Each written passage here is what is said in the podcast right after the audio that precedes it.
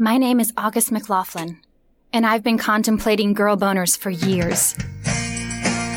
It's time for Girl Boner Radio with August McLaughlin.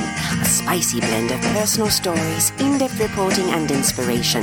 Girl Boner is where good girls go for sexual empowerment. Listen in as August McLaughlin, award winning health and sexuality writer, explores female sexual pleasure like no one else.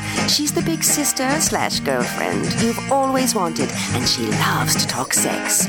Only on Global Voice Broadcasting. Love is something everyone deserves. I love and am loved. I am not broken. I am not missing out on anything, and I'm certainly not alone.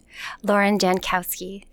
Welcome back to Girl Boner Radio, everyone. I'm your host, August McLaughlin, and I'm so excited to have Lauren returning to take our first conversation we had last year on asexuality a bit further by discussing the powerful story she contributed to my book, Embraceable. It's where that gorgeous quote came from, as well as ways to be an ace ally and why that matters, and more. For those of you who aren't familiar, uh, simply put, if you're asexual, you essentially are not you don't experience sexual attraction, but it's also a spectrum, which is something that I've learned a lot about from Lauren. You could identify as aromantic asexual or as romantic. You may occasionally have sex or masturbate. You may never do either. No matter what the specifics, it's a sexual orientation that is just as embraceable and natural as any other. So, our wonderful guest today, to refresh your memory, Lauren Jankowski is an author from Illinois who holds a BA in Women and Gender Studies from Beloit College. In 2015, she founded Asexual Artists, an awesome website that's on Tumblr and, and WordPress. It's dedicated to highlighting the contributions of asexual identifying individuals to the arts. She is an all around badass activist, feminist, outspoken, wonderful human, and multi published author whose voice I value so much. Thanks for joining me, Lauren. Well, thank you for having me. I'm not sure if I told you this before, but you were the first person I approached to contribute to Embraceable because I just feel that your voice and story are are so important. And I'm so grateful. So, first of all, thank you again for sharing with all of us. Oh, yeah, definitely. It was quite an experience. Yeah, and you know, it's a brave story. It I know you had to go to a really vulnerable place. Would you share why you agreed to to express it? Um well, uh, you asked, and I was I was very very impressed with uh, the interview that I gave to Girl Boner Radio. I was like, wow, she actually did her research ahead of time. Um, so I felt safe enough to contribute to an anthology. Um, and then I I was as I was writing the essay, I was thinking. I just I I need to go back to this place and remember it because I know there there are fellow aces out there who are probably in very similar situations to what I was in. And even though they might have more resources than I did, they could, uh, they might still feel alone and, and scared. And I just, uh, it, it broke my heart thinking about that. And much like the, much like asexual artists, I just, my, my goal in life is to make sure nobody goes through that. Um, or nobody finds themselves in a situation like I was in. And, and I try to do whatever I can to prevent that. And so it just seemed like um, Embraceable would be a great way to get the story out there and also to show allos that, you know, asexuals don't exactly have it easy. There's like this, this weird thing that non-asexual people they think that aces have it easy because we don't experience sexual attraction and it's like no we we kind of still experience discrimination and bad stuff and there are still some pretty horrible acephobic people out there so yeah that's basically my my whole thinking behind that is I just wanted people to know more about asexuality and I wanted asexual people to realize that you know it's okay to be proud of who you are.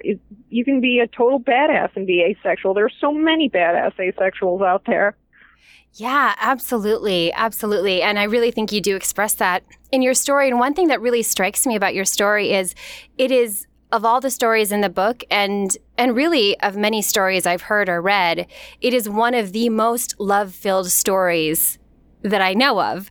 And some people may think that well wait a minute somebody who's asexual how could how could their story and their life path be so love filled so would you speak to i know you shared in our first interview a little bit about the role that that love plays in your life but to that myth of of this because you talk about the kind of hierarchical nature of of love in our society. Yeah um well I think one of the, the major issues uh, with people accepting asexuality is this idea that love has to be ranked in order of importance. So the way our society has it uh, built up, it's uh, your kids at the top, then your romantic partner or spouse, then your family, and then your friends, and then everybody else. And when I was growing up, um, I was in an environment where it was weird to to tell your friends that you love them, and that struck me as kind of odd because I was like, well, I feel just just as strongly about this person as I do about a family member. It it's just it it's love, and but yeah, it, I was raised to believe that love is only something between spouses or between family. And as I got older and uh, when I went to college and started studying intersectional theory, I would I, I became way more aware of how many like dating and um website ads I would see on TV and in magazines and, and just in all the media I consumed. And I was just like, wow, there is really an industry built up on this idea that romantic love is the most important love ever. And you even see it in like countless narratives. It's like that romantic relationship always has to be the most important. There always has to be like a romantic partner. And it really, it, it bugged me and it, it still bugs me that, um, people get so protective of this hierarchy, which I, I feel, I, I see as very unhealthy. Um, for example, I, I wrote for Jim C. Hines' blog and his anthology Invisible 2, I, I wrote about the first time I encountered an asexual character in fiction. And on his blog, one of the very first comments was somebody saying, I feel so bad for you that you have to go through life as asexual. I'm not saying you're broken, but you are missing out on intimacy.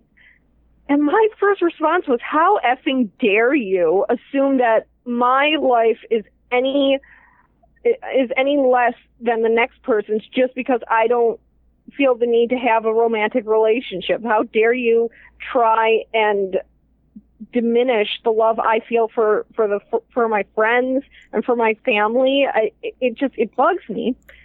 But I see it everywhere and it's like it, it, it's just it's it's odd to me that that people are so protective of this hierarchy and I, I I truthfully don't understand why but yeah it's like what's the what why why don't people see the the value and importance of platonic love? It, it it's just as valuable just as valid as romantic love or sexual partners or sexual love or what have you.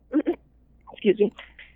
Um but yeah I, I see it everywhere and i it, it's like ingrained in our society and i i think it, it does contribute to a lot of like unhealthy ideas about romance and sex as well as to the invalidation of asexuality. Absolutely. And I think you're right. We can all learn from that. And it seems that it can be very toxic to all of us. As you were speaking, I was also, I was reminded of a talk I heard from this wonderful speaker on toxic masculinity recently. And he was talking about how, you know, boys, for example, are not kind of allowed to play with each other's hair or or hold hands or you know give each other a hug and that kind oh, of yeah. thing. And so I can see how this you know this message of of love not being a hierarchy could be helpful to to all communities. Mm-hmm. Definitely, definitely. And in your story, I love the you you have many turning points along the way and one of the most powerful happens which is so appropriate being the wonderful writer and book lover that you are but you were in a library and you saw the word asexual and it started to click together all these questions you'd had about yourself and it seemed that that was kind of this aha epiphany moment. Could you speak to what that was like to actually have a term to associate with? Uh, yeah, I was um, for a while. I I thought I might be bisexual because I noticed that I felt the same for like everybody, but I didn't. But I still was missing like the romantic desire that like all my peers seemed to have. So the next thing my mind jumped to was I'm sick. I'm dying. There's something wrong with me. I, I might have a brain tumor. I'm probably dying because I do not experience what everybody around me does and that something's wrong with me. So I started, um, I, I started having these really severe panic attacks. And, um, when we were in health class and sex ed started, uh, the basic message was, you're all having sex and it, or if you're not having sex, you want to have sex. So here's how to not die or get pregnant from it. Well, I did not want sex and I was not sexually active. yeah. So it just kind of, you know, just reinforced the idea that there's, I'm going to die. There's something wrong. Hmm. And I wound up running to the library and I, I typed in something like symptoms that cause no sexual attraction. And the first link, thankfully, that popped up was something about asexuality. And I was like, what is that? And I clicked on the link, and as I'm reading, I started nodding, and my heart rate started coming down. And I was like, oh, okay, I'm probably not dying.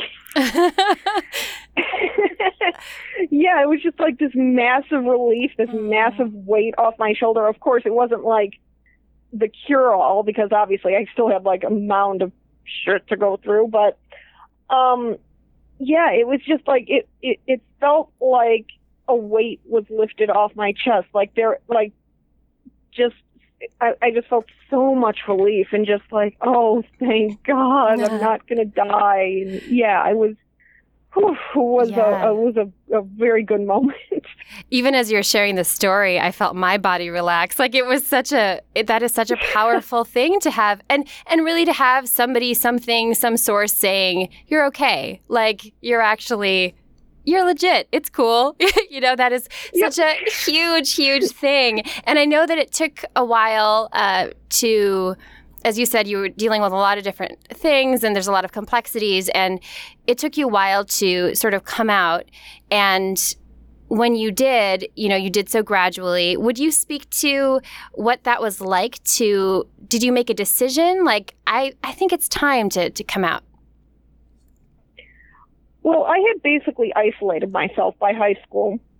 In fact, uh, I often joke with my brother. I was like, I was the student who, if I was out sick for a day, when I came back, people would be like, "Who's the new student?" Because I basically was so scared that people would find out there was something wrong with me that I made myself as small and as invisible as I possibly could. Um, unfortunately, this is not healthy. this is not good for humans to do because we are naturally social creatures.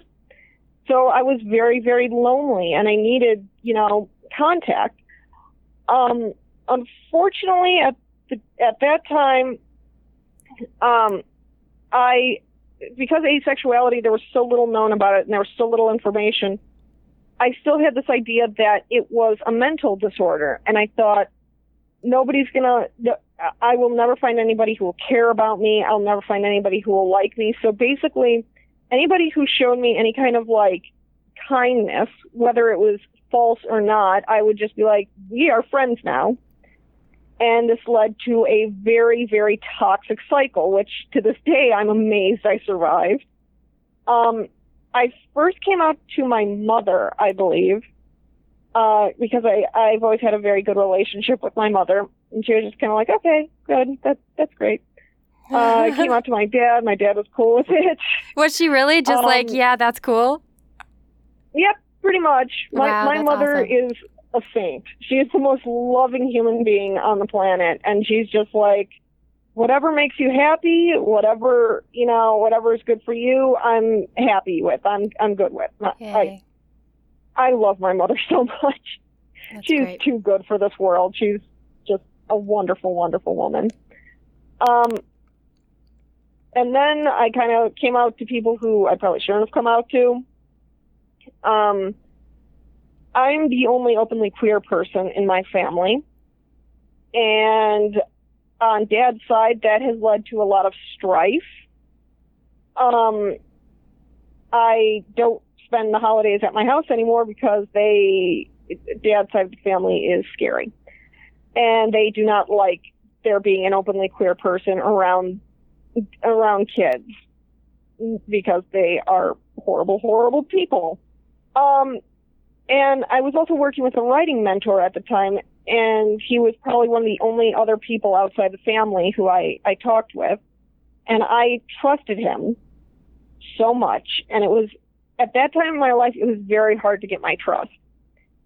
So when I came out to him, I, you know, he, he, he would always, he always said he was a feminist. He was pro LGBTQIA rights or pro LGBT rights. Um, a very liberal man. Uh, very, very kind in the beginning. And when I came out as asexual, um, one of the first things out of his mouth was to quote some obscure writer that one cannot be a writer until uh, unless they experience sex or an orgasm or something like that. Uh, And then it just got worse. It was just, you're not going to be an artist if you're asexual, so you better pray you're not. Asexuality is a construct of patriarchal culture. You're just afraid of sex. You just have this, you just have that. And it really, it was, it, it, became, it developed into a very emotionally abusive situation and I it, it just shoved me further and further back into the closet that I had just started coming out of, Mm.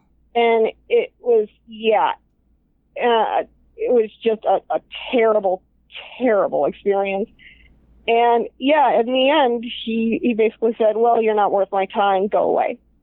uh, and that just broke me. Mm. So I wound up going away to college, and thankfully I went to Beloit, and that was really what saved my life because when I reached Beloit, I'm like, I'm going to be here a week, and then I'm going to drop out because I'm like, I, I can't deal with people. I don't want people near me.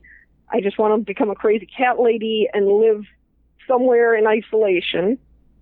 Um, and then I got to Beloit, and I found just the most amazing people, including a classics professor who just, oh my God, this man was just the most, the kindest person in the world.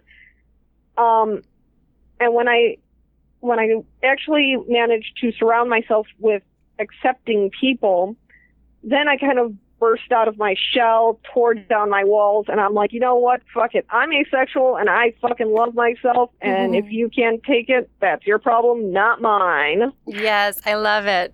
I love it. And Mhm. I was so struck by the contrast between the person you came out to who was very vicious and cruel in response, and then the person who, and and friends as well and family, but this opposite professor who was so welcoming. And something that stands out about that to me is just the difference that that can make in, in your own journey, how somebody responds and reacts. And because there's so little information still available or or really readily distributed about asexuality, it seems to me that a lot of people don't really know how to be a good ally or support person. So if somebody does come to you and says, you know, I think I'm asexual or I am asexual, what is a, a healthy supportive response? Um, that's a great question. First of all, don't question their identity. That's something that a lot of people surprisingly can't seem to wrap their minds around. Like, um, I saw a post, I believe, on Tumblr a while back that I, I just, I love it. It says, when I tell you I'm asexual, that's a statement, not a debate. Mm, yes. Do not debate me. Yes. Do not debate me about my identity.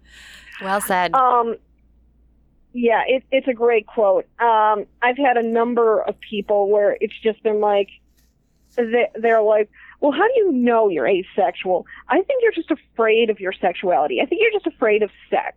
Blah blah blah blah blah. And I'm like, you know, I I really do not care about this conversation. You are invalidating. You're trying to invalidate my identity, and you're basically disrespecting an entire community of people. Go away now. Yeah, um, absolutely. Um, exactly, and it's it's just it, it bugs me to no end. Um, I see this a lot in now that we're starting to see asexual characters where there has to be the debate before you before the story continues on and it, it drives me up a wall. I'm like, oh my god, it is 2016 people. We can we can move past the does asexuality exist question. Just stop. Yeah. Um yeah, uh I would uh, another uh, a great way to be an ally is again just be understanding um, be there to listen to your friend. If you know of any resources, you know, of course, hand them over. Um, yeah, that that that would be my advice. Um, and what about if somebody sorry, just... has questions for you? So, for example, I know that whenever we're learning about, you know, because we all have different types of privilege, we've all been discriminated in, against in different ways, and say we're trying to be good ally to somebody, and we have questions, I know sometimes it can be overburdensome to always go to like, oh, I have this asexual friend, therefore there will be my my expert on asexuality. And some people I imagine are comfortable with that, and some people aren't. Uh, so, any any advice for for that? Are you comfortable with people asking questions, or how do you know who to go to for for these questions that aren't cruel, that actually people want to know? You know, I really want to know what's happening. Um, I was actually on a panel recently about allying, and um, and the question came up about, you know, tokenizing. Um, and a good rule of thumb is before you ask your your friend, your ace friend, a question, um, just do a little research. Um, asexual artist, my site. Read through that a bit. That that has like the whole spectrum. So, and I I do do my best to tag things. So find out about like gray asexuality or demisexuality or um, aromantic asexuality. Just yeah, just do some basic research, and then if you're having trouble with the terminology or the idea, then you go to your asexual friend and be like, "Hey, I'm reading up on this. Um, there's this this thing I'm struggling with. Uh, would you mind? Uh, could you help me figure it out? That kind of thing." I like that. Yeah, I like that. I mean, we have so much research available to us in ways to access information and and your sites are are awesome. You actually you shared a little bit about asexual artists last time around, but would you remind folks kind of what it is and and what your mission is with it? Uh, I actually recently wrote about it. Um, it's a site that I originally started out of spite. um,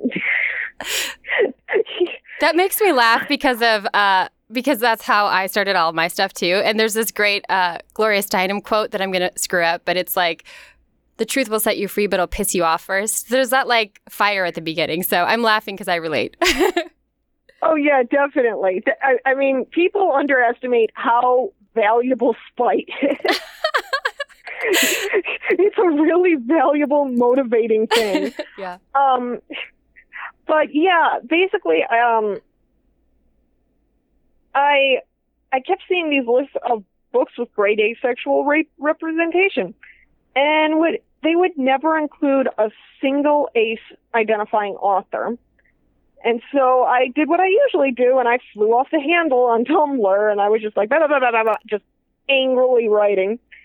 And my best friend uh, commented on my post. She's like, "Why don't you make a list of asexual artists?" I was like, "By Joe, I'll do that." And so I sat down with a piece of paper and I got a pen and I I went to write and I was like, oh no, I don't know any asexual artists. Um, and then I thought back to when I was still in the closet and when I was surrounded by toxic people and being told that if I were asexual, I'd never be an artist, and how that was really what broke me and what broke my spirit completely. And I thought there are aces out there that probably feel the exact same way, and I just can't. That that can't be. That that no. Um, and so I started my site, uh, which identify which which I interview all different kinds of artists from all over the ace spectrum about their art. Um, and it's also partly in response to whenever I would see an interview with an artist, they were only allowed to either be an artist or they could or they could be asexual. I never saw like asexual artists interviewed about their work. It was only like, what kind of strange creature are you? Blah blah blah. And I was like, you know, that that really doesn't that that's allos writing for allos. That doesn't help anybody on the ace spectrum, and it really doesn't help people who are interested in being allies either. So I I thought of questions that I would love to be asked um, as an ace and as an author, and then I put out the call on Tumblr, and I was like, okay, I'll maybe I'll get like 25 people who are interested, and maybe if I'm lucky, I'll get like 50 or 75 followers, and it'll just be a fun time. I'll I'll I'll put up a couple drawings by ace artists. I'll I'll plug a couple books by them, and yeah, it'll be great. Well. months later, I am now I've now done over 400 interviews. I have over 5,000 followers. I have new requests coming in like every day. Mm. And it's just it's it's really amazing because I've I've interviewed, yes, I've interviewed authors and I've interviewed visual artists, but I've also interviewed um, a street artist and an olfactory artist and a chef and a couple and some dancers. And it's just like there's so much creativity in the community and there's so much beauty being made by by ace identifying individuals. And one thing that I'm really proud of is that I now have aces commissioning ace artists. Um, my fifth book is coming out soon, and I found my cover artist through asexual artists. That's amazing. And it's it's yeah, it's it's just so great because not only do you have non aces who, if they're interested in supporting um, ace created work, you also have aces supporting other aces, and it's just it's it's a really wonderful way to connect and just be like, oh, I'm not alone. There are like over 400 other artists out there. I love that. I love that. And with how many people who are involved, I know this is a, a rather big question, but I wonder if you could just give us a couple of examples, maybe two or three, real quick, of uh, some of the artists that you featured recently and maybe what they do so we can go check them out. Um, okay. Um, well, uh, God, that is a big question. Um, Joel Cornah is uh, an epic fantasy author and a fellow Tolkien nerd, and I just I adore him and I adore his work. And he just released a second book, and everybody should go out and get it. Uh, Lyssa Chiavari, sorry, Lyssa, I might be mispronouncing your name. Um, she just released her second book, and that's another one everybody needs to run out and get. Um, Darcie Little Badger and T. Houston both near and dear to my heart. Um, they have Shining Ascension, which is a web comic, and T. Houston also does soft sculptures. And when my dog Lucy passed away, I commissioned them to to do a soft sculpture of Lucy, and I'm actually looking at it right now. It sits on my printer, Aww. and so I'm like, they gave me my dog back. Aww. Um, yeah. Uh, my cover artist is Alyssa Turcosi. Sorry, Alyssa, if I mispronounce your name. Um, they, she just does just the most gorgeous work. She created a banner for me that I just, I love so much. Um, she can capture just beautiful, beautiful moments. Um, yeah, Lou Boyer, um, Mo, um, the, their visual artists who, who should be checked. Oh, Le- Leah Mr. She's an ace from New Zealand who just does phenomenal work. Um, yeah, there's there's so much art and beauty out there. I mean, Yeah. oh, oh my gosh. And your site is like a gallery. I mean, it's it's a really nice place to go and just sit, pull up a chair and some tea and browse around. I mean, it's I, I love Oh, that you ask these wonderful questions and you learn about the artists themselves, and then you also get introduced to their work, which is so fantastic. Um, before I let you go, is there one message that you would really love for people to take away from from your story and and from your experiences that you share so so boldly? Uh, yeah. Um, never be afraid. Always be proud of your asexuality and just be like, here I am, world. Um, there are going to be people who try and uh, discourage you, and it sucks. Um, we live in a very sexualized society, and a lot of people make generalizations about asexuality, but you know what? there are so many of us out there, and we've all encountered similar, not the same, but you know, similar messages. And you know, it's okay to be afraid sometimes, but just as the famous quote says, speak even if your voice shakes, um, and just go out and just be proud of who you are and know that you are you're loved. You are always going to be loved. Beautiful. Thank you so much, Lauren. I just appreciate your time and your thoughts and your work so much. Oh, well, thank you. I appreciate yours as well. Such a fantastic guest. Definitely go check out both of her websites. You can find Asexual Artists on WordPress and on Tumblr. I will share a link also in the follow up blog post, which you can find at augustmclaughlin.com. Next, we have a related question from a listener named Jenna for Dr. Megan, and it's a really poignant one. Jenna wrote this I went through a traumatic event a few years ago and haven't felt any sexual attraction since. I'm starting to think I'm asexual. That thought makes me feel peaceful and relieved. So I guess my question is can someone become asexual? And how do I know if I am or if there's something wrong with me that I'm not sexually inclined? From Jenna. Jenna, thank you for this very brave question. I'm so sorry that you had to endure trauma. No one should have to go through that. I loved that you said that you felt peaceful and relieved about asexuality, which says a lot to me personally. Here is what Dr. Megan had to say. Jenna, I really appreciate this question because I think so many women and even men often find themselves um, wondering what's sort of happening with their sexual feelings um, and their sexual orientation. And uh, asexuality is a sexual sexual orientation that actually is about 1% of sort of the population. And it's really characterized by a persistent lack of sexual attraction toward any gender. Um, but the part that's so striking to me in your question is that you haven't felt sexual attraction since a traumatic event.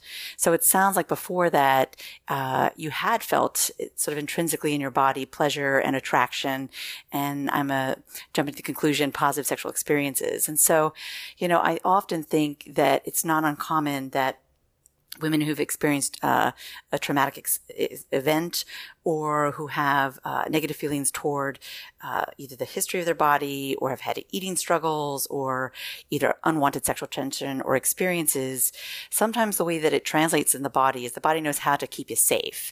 And, you know, it sort of puts up a wall. We sort of call that, you know, coping, protection, defense. But, you know, this might be your way, your body's way of sort of keeping yourself safe. In fact, it says that, you know, the thought of being asexual, you feel peaceful and relieved. And I imagine it's because then you wouldn't have to sort of face the discomfort of what would happen if I sort of allowed my body to feel or experience.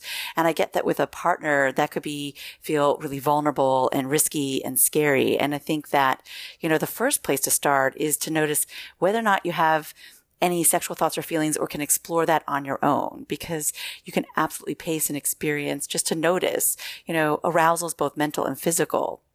So, uh, you know, is there thinking about previous experiences? You know, can you tap into a sense of what you enjoyed, felt good or pleasant about that? Um, and what happens when you just caress your body? Don't even focus on direct, uh, you know, clitoral stimulation or your breast, but just sensual touch. I mean, I believe that we're wired for connection, sort of from the cradle to the grave. And I also believe that we're wired to feel the right of pleasure in our bodies. Um, and so you know, when it comes to asexuality, listen, there's no judgment. Um, you know, you feel what you feel and you don't feel what you don't feel. Um, and I think the question is though, whether it's because sort of definitively this is a new phase of life or is sort of fear and anxiety perhaps running the show and it just feels safer to feel shut down. And I really encourage you to sort of explore doing that work with a therapist or, you know, even a potentially, uh, you know, a friend or confidant, because, you know, I was just recently reading um, the book Love Warrior and uh, Glennon Doyle Melton, who has this very um, amazing blog called Momastery. You know, she at one point in the book, even though she'd been married for over 10 years, wonders if, if she's asexual. Um, or she jokes maybe that there's a greater spiritual purpose. Perhaps she's beyond sex like Gandhi. And, you know, she's really vulnerable and courageous in this book and just, you know, discovers and, um, sort of that journey of healing that she does in yoga, on the mat, uh, breathing with a therapist. And, you know, it's just the recognition that we're all on our own journey.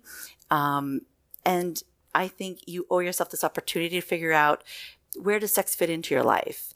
Um, another resource, though, would also be the invisible orientation.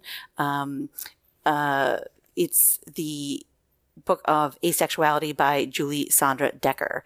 Um, because again, I think it's really important that when and if you feel completely asexual, that we take any shame out of it, that you recognize that you're not alone and there's uh, a large, well, it's a minority, but it is a, a community. And so you know, in addition to therapy, exploring sexuality with others who sort of self-identify as asexual might also give you clarity. I think that's the biggest thing we can do in life is face fear and just get really curious to know what really feels like our truth, truth in our body, truth in our mind, and ideally connecting the mind, body, and spirit in such a way that you figure out for yourself where sex does or doesn't fit. And like I said, it might just be something sort of exclusively for you, um, and may not yet feel something you ever want to share with a partner. But I'm just encouraging you to not shut it down before doing a full exploration. As always, definitely want to hear how it goes. Thank you so much, Dr. Megan. I love what she said about feeling what you feel, you know, and making sure that there's no shame and, and staying open. I think the more we practice patience and self compassion, the better always. This also brings up a really interesting additional point, which is a myth that's pretty common that asexuality is caused by sexual trauma. And it is not known to, to be a cause or the cause. And actually, yes, a lot of people who are asexual have been sexually traumatized, but you know what? Sadly, a lot of people have been sexually traumatized. So it's not more prevalent in asexual folks than non asexual folks. Jenna, I also wanted to add in your note, you said you wanted to know if you were perhaps asexual or if there's something wrong with you. And there's one thing I do know, and I'm I'm not a therapist, but I don't need to be to tell you this. There is nothing wrong with you.